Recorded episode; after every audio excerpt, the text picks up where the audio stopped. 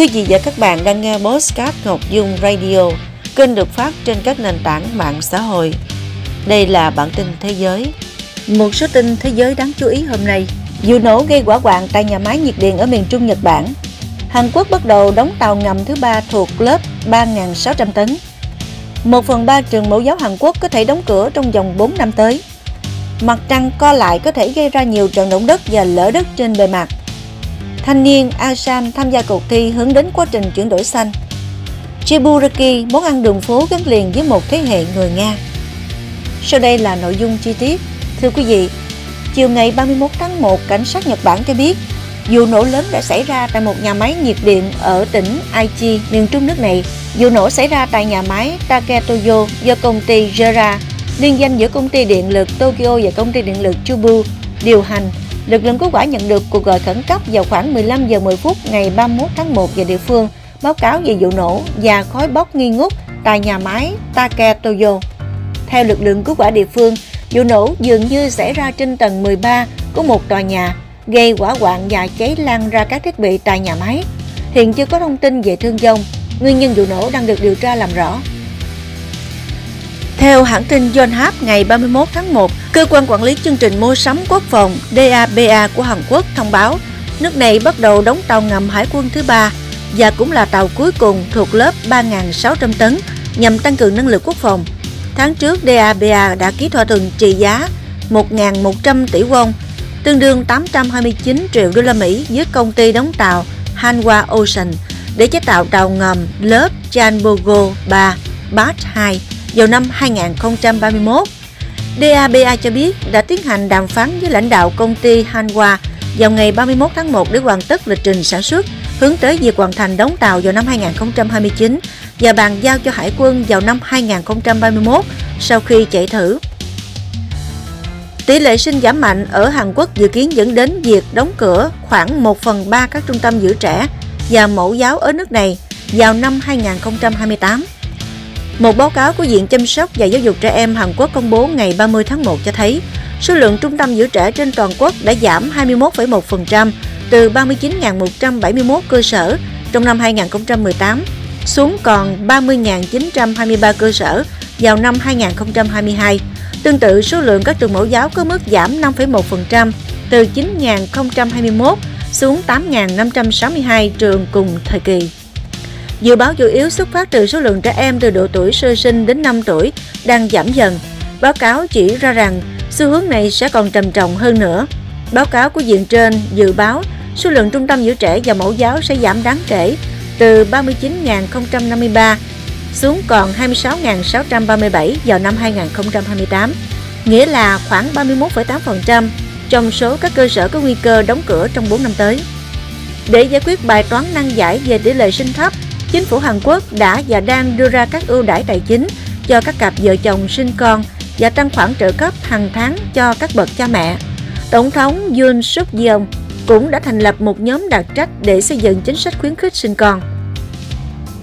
Mặt trăng co lại có thể gây ra nhiều trận động đất và lở đất trên bề mặt.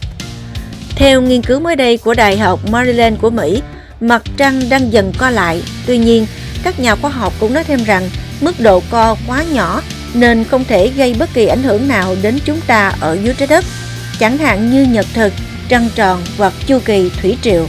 Điều đáng lo ngại là việc mặt trăng đang co lại dường như gây ra nhiều hơn các trận động đất trên mặt trăng, có thể gây nguy hiểm cho bất kỳ phi hành gia nào cố gắng hạ cánh hoặc sống trên đó trong tương lai. Theo thông cáo báo chí của Đại học Maryland về việc phát hiện này, tình trạng co lại đã dẫn đến sự cong trên bề mặt đáng chú ý của vùng cực nam của mặt trăng, bao gồm cả những khu vực mà NASA đề xuất cho phi hành đoàn hạ cánh với sứ mệnh Artemis 3. Ngoài ra, các nhà khoa học cũng phát hiện ra rằng lõi nóng bên trong của mặt trăng đang dần nguội đi, tạo ra các đường nứt gãy hoặc vết nứt trên bề mặt mặt trăng khi hành tinh này co lại. Mặc dù các trận động đất trên mặt trăng không có khả năng ảnh hưởng đến các sứ mệnh của Artemis đã được lên kế hoạch từ sớm, nhưng các sứ mệnh nhằm thiết lập tiền đồn trên mặt trăng có thể bị ảnh hưởng. Phái đoàn Liên minh châu Âu EU tại Hiệp hội các quốc gia Đông Nam Á ASEAN vừa kết thúc cuộc thi dự án bền vững dành cho thanh niên ISUP 2024. Đây là cuộc thi thường niên hàng đầu quy tụ thanh niên ASEAN từ tất cả 10 nước thành viên. Ông Thibaut Botevin, trưởng phòng hợp tác Phái đoàn EU tại ASEAN cho biết, cuộc thi nhằm cung cấp một nền tảng cho thanh niên ASEAN để thể hiện các sáng kiến, dự án và đóng góp cho cộng đồng cũng như quá trình chuyển đổi xanh của ASEAN. Các chủ đề của cuộc thi bao gồm lĩnh vực kỹ thuật số, y tế, giáo dục và nghiên cứu, cũng như thúc đẩy năng lượng sạch, bảo vệ thiên nhiên, bền vững môi trường, thúc đẩy giao thông bền vững, an ninh lương thực, hiệu quả năng lượng và loại bỏ ô nhiễm.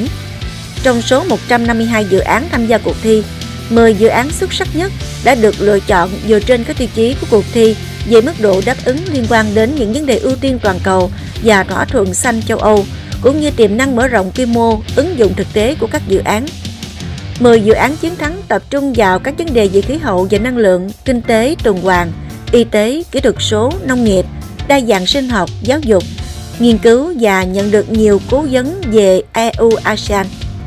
Dự án Flint Paper Battery của anh Carlo Jazz Singapore đã đạt giải nhất với ý tưởng giải quyết tác động có hại của vật liệu pin đang ảnh hưởng đến môi trường. Chiburaki, món ăn đường phố gắn liền với một thế hệ người Nga. Và cũng giống món bánh gối của Việt Nam thường gắn liền với lứa tuổi học sinh sinh viên đối với hầu hết người dân Nga. Chiburaki gắn liền với tuổi thanh xuân của một thế hệ. Món bánh với lớp vỏ từ bột mì cán mỏng, nhân thịt và rắn giòn rất phổ biến trên toàn thế giới với nhiều phiên bản khác nhau. Món bánh này có hình dạng cơ bản là tam giác hoặc nửa hình tròn với phần bụng nhồi, nhân căn phòng và phần viền đẹp mắt với những nếp gấp nhỏ gần sống.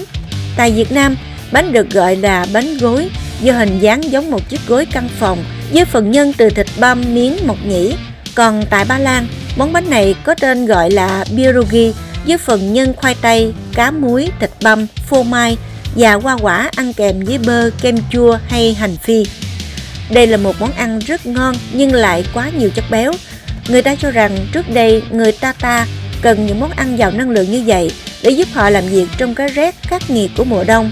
Giờ đây món bánh này được khuyến cáo chỉ nên ăn từ 1 đến 2 chiếc mỗi lần. Vừa rồi là bản tin thế giới. Cảm ơn quý vị và các bạn đã chú ý lắng nghe.